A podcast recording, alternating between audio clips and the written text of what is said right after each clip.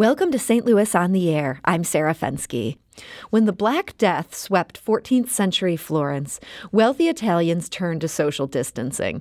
One small group's retreat from a plague ridden city to a deserted villa became the backdrop for the classic novel, The Decameron. Rebecca Messbarger is a professor of Italian at Washington University. She's also co founder of the university's Medical Humanities program, and the Decameron is one of the key texts in the class that she titled Disease, Madness, and Death Italian Style. So, joining us today to talk about it is Rebecca Messbarger of Washington University. Rebecca, welcome to the program. Thank you so much. I'm delighted to be here. Now, your academic interests suddenly feel positively ripped from the headlines. Did you expect that when you put together this class on disease, madness, and Italian style death? No, absolutely not. I never imagined it would be so pertinent to our day to day living and sort of to all of our personal lives. Yeah, this is a complete surprise, not a great surprise. Yeah. Um, yeah. Not something you welcome, but but here it is. Um, I understand this class is new in this year. Is that correct? Yeah, I um, well actually I taught it for the first time last year. Um, I taught it the second time this year, and uh, it is my most enjoyable teaching experience. Period. To talk about death and, and disease and madness, uh, I guess what led you to put this this particular combination of topics together?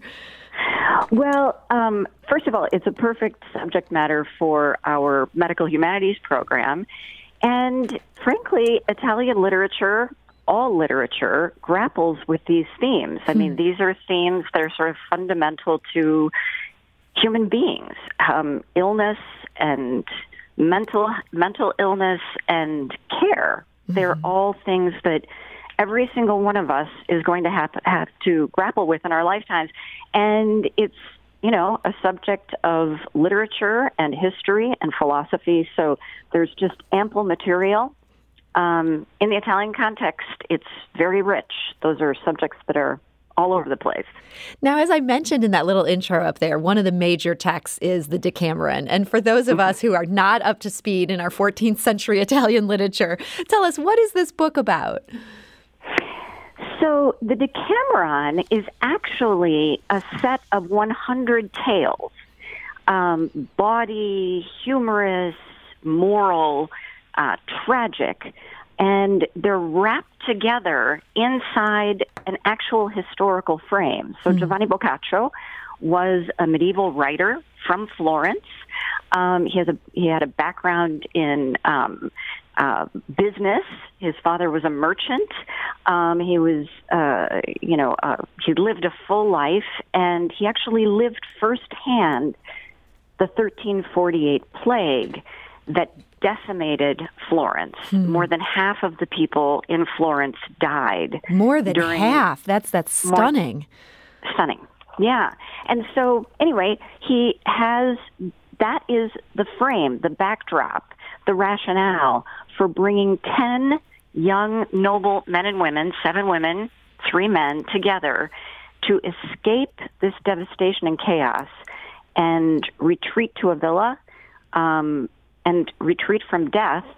And they join together and they sit in the shade and they tell stories to kind of take their minds off of what is what they've experienced and to bide their time until they can go back to a safe Florence. Hmm. And I know the focus of this is is these stories, not necessarily the, the fate of these characters and how they grapple with the plague. But do we know, does their social distancing save them? You know, we don't really know um, what happens when they go back to Florence, but we can assume that uh, they probably have a good end. Even though, you know, the, the the overarching theme of the Decameron is fortune. Hmm. You know how your fortune uh, rises and falls in in this life, and I think some of us are looking at what's currently happening in those terms as well. Mm-hmm. Now, you know, you say fortune. I imagine these characters are are fortunate just mm-hmm. being able to get to a deserted villa in Florence or outside Florence. I mean, frankly, I think a lot of us would would like to be doing our quarantining in a place like this. Um, is that sort of addressed at all in in these stories? Yeah, you know, Boccaccio really takes on the whole question of who gets to socially distance and who doesn't hmm. um, in this. And, you know, of course, this is a very privileged group that, you know, can, let's go. Uh, Pampinea is the leader of the group. She's the woman, and she says, you know, essentially, let's get out of here and be, take ourselves to the country and there live on one of our estates. So yeah, they're very, very privileged. Um, and most of Florence doesn't have that option. Mm-hmm. Um, just like most of our own fellow citizens don't have the option to simply retreat until things get better. And so many of us right now are sort of dealing with the downside of, of social distancing and, you know, feeling cut off or, or alienated.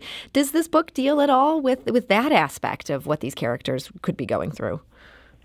Well, it it deals with this very directly. I mean, mm-hmm. um, Boccaccio talks about bad social distancing. There's constructive social distancing and there's really destructive social distancing, social distancing that um, where people abandon each other, hmm. where people are isolated, where people are um, ostracized. And, and, in fact, you know, a, a colleague of mine in Italy published in Italian today an article on the the whole notion of quarantine quarantine is actually a Venetian word, hmm. and it goes back to set, you know leper colonies, putting the impure and the unclean, um, exiling them essentially, hmm. and uh, so Boccaccio deals.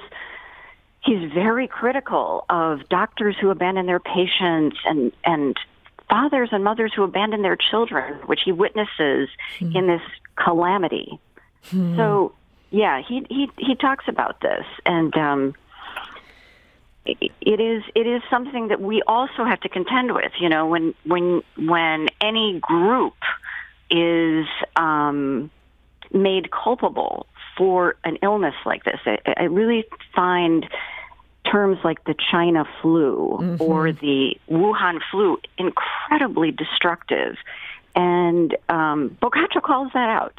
You know, uh, in in his when he published this in 1353. Wow, I mean that's it. Just seems like such a, a, relevant book on so many levels. I mean, this must be almost just blowing your mind seeing all these places where it relates to what we're dealing with now.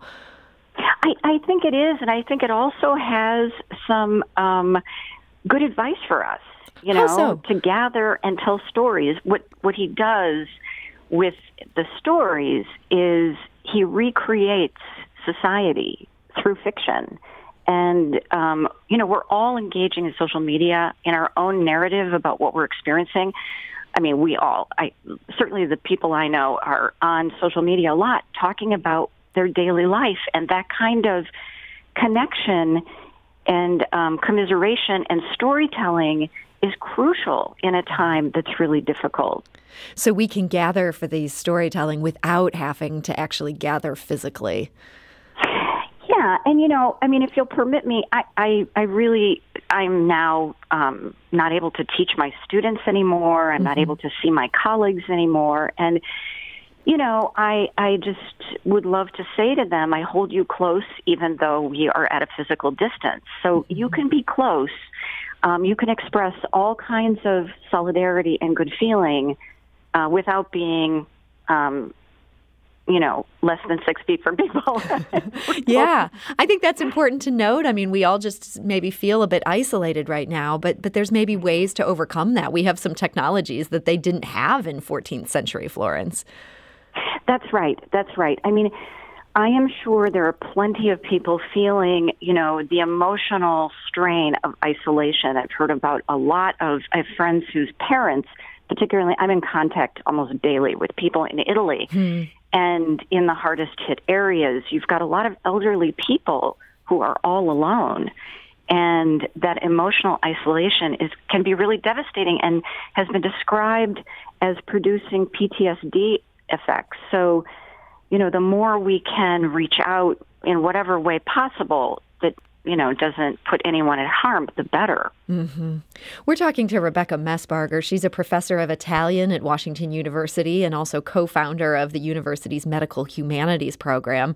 Um, talking about just how timely her interests are in this moment that we're in today. And I know you have a number of, of colleagues and people that you know who are on the ground in Italy, as as you just mentioned there. Overall, um, are they able to keep their spirits up as they're dealing with um, some real restrictions on their movement?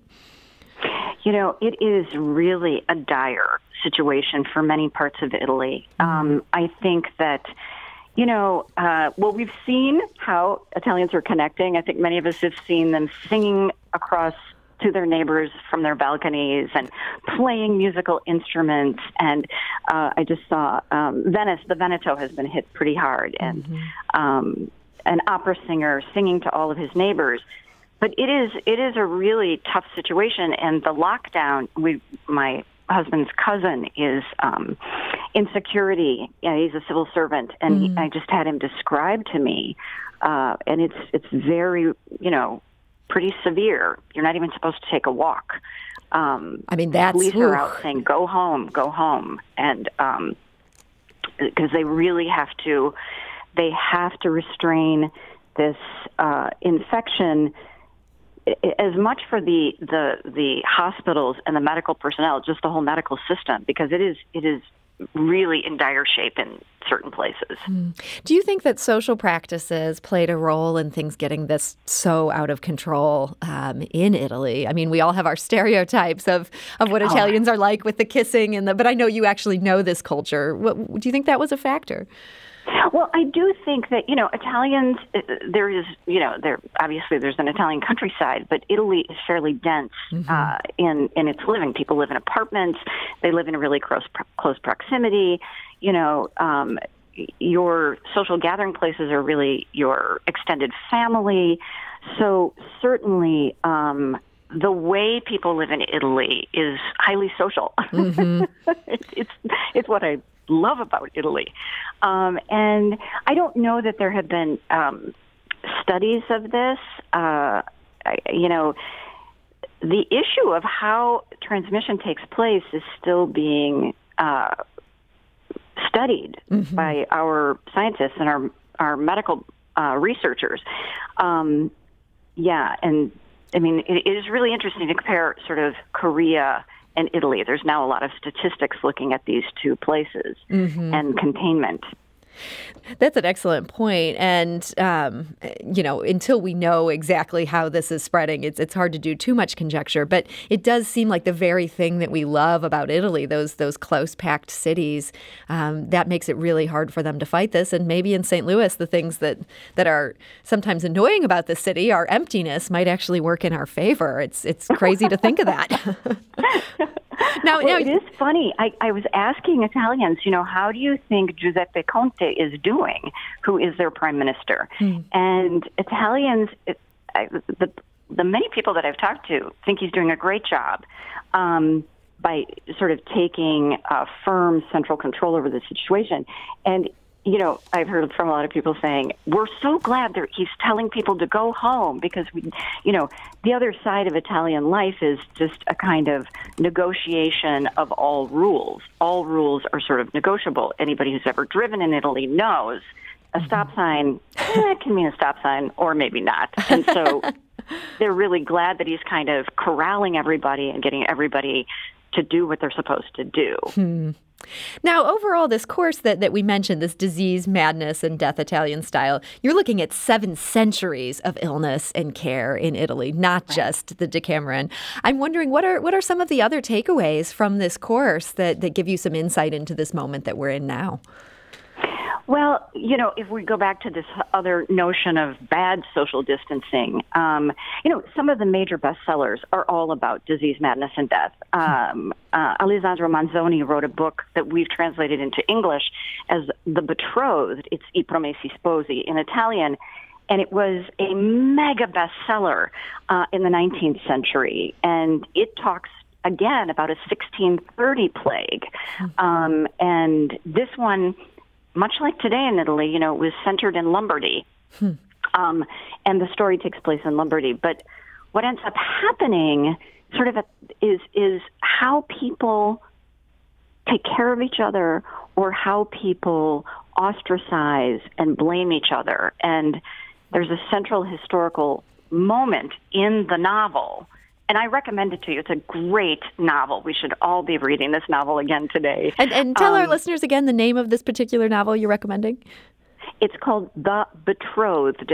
Okay. And yeah, and it's just about these two young um, people who are poor, who are in love, and kind of their love story. They get lost in the midst of this terrible plague and eventually find each other. It's a very important book for American Catholics hmm. because there's a sort of Catholic um, uh, central motif there. But uh, in the middle of this, and this is historical, in 1630, two men were blamed for the plague in Milan, and even though government officials knew they were not to be, they were not responsible.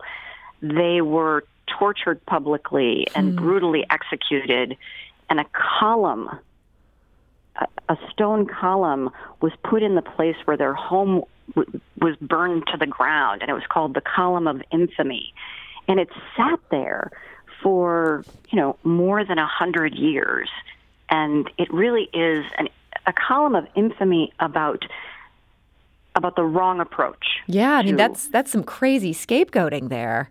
Yes, yes, and that's what I hope we resist.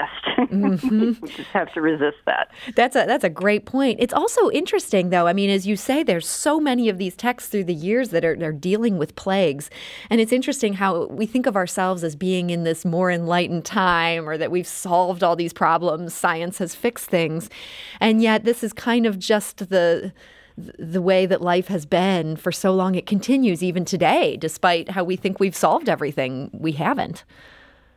Right. And, you know, I mean, I think one of the things that I thrill to, and I know my children do, is how connected we are. And I really hope this doesn't increase barriers between us because. Mm-hmm. Honestly, the whole world is going through this right now. We are all going to confront this. Our world is going to change. And we really need to come together. I mean, that's one of the reasons I think the the St. Louis response to the 1918 influenza mm. is such an important model that just keeps being cited in, you know, I love the fact that it's on the news every day, the 1918 influenza and St. Louis's model response, you know, coming together working together and saving lives as a result. Being willing to shut things down, even if it's something that, that people would want to go to. You feel like that's a that's a key takeaway from that 1918 moment. Well, and I also think the leadership was so um, thoughtful and strategic. Truth, transparency, and teamwork really, I think, defined how Max Starkloff and the mayor, Henry Kiel, operated in 1918. You know, there was a lot of opposition by from the business community, from the school system. You know, the superintendent of schools, um, from uh, the churches, from the archbishop, uh, about closing everything down. But he brought them all together hmm. and said, "Look at these numbers. Look at what's happening," and people agreed. And, and so that, you know that I think really saved lives. And, and so everybody got on board and said, yes, we have to do it. I, I see that happening right now in St. Louis. I see, you know, our uh, officials really starting to take this seriously and mm-hmm. making these hard decisions. And they are hard. Yeah. And it's yeah, and as you say this, I mean, it all as you say. There's there's these lessons from 1918. There's these lessons from the 14th century, and I, I just hope we're wise enough to uh, take the good counsel that is that is out there in the historic record. So, um, Rebecca Messbarger, uh, thank you so much for joining us today. Oh, I loved it. Thank you so much, Sarah. And Rebecca is a professor of Italian at Washington University. She's also a founder of the university's uh, medical humanities program. And that book she recommended is The Betrothed. If anyone's looking for some good reading material while they're at home, um, you heard it from Rebecca Messbarger. This is a great book we should all be reading. So um, thanks to her for her insights. This is St. Louis on the Air on St. Louis Public Radio. That's 90.7 KWMU.